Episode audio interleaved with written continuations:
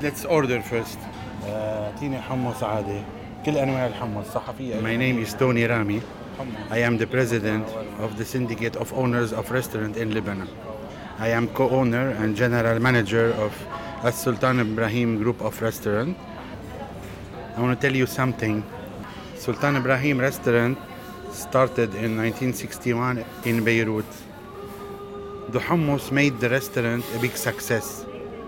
Because in Lebanon, when you want to know if the restaurant is tasty, if the restaurant is good or bad, you always look at one thing it's the hummus.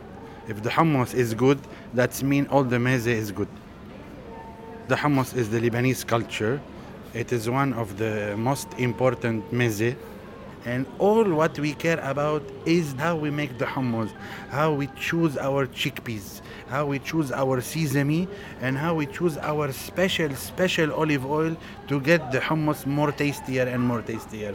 Our cuisine uh, is all about passion. It's very important that you like your kitchen. It's very important.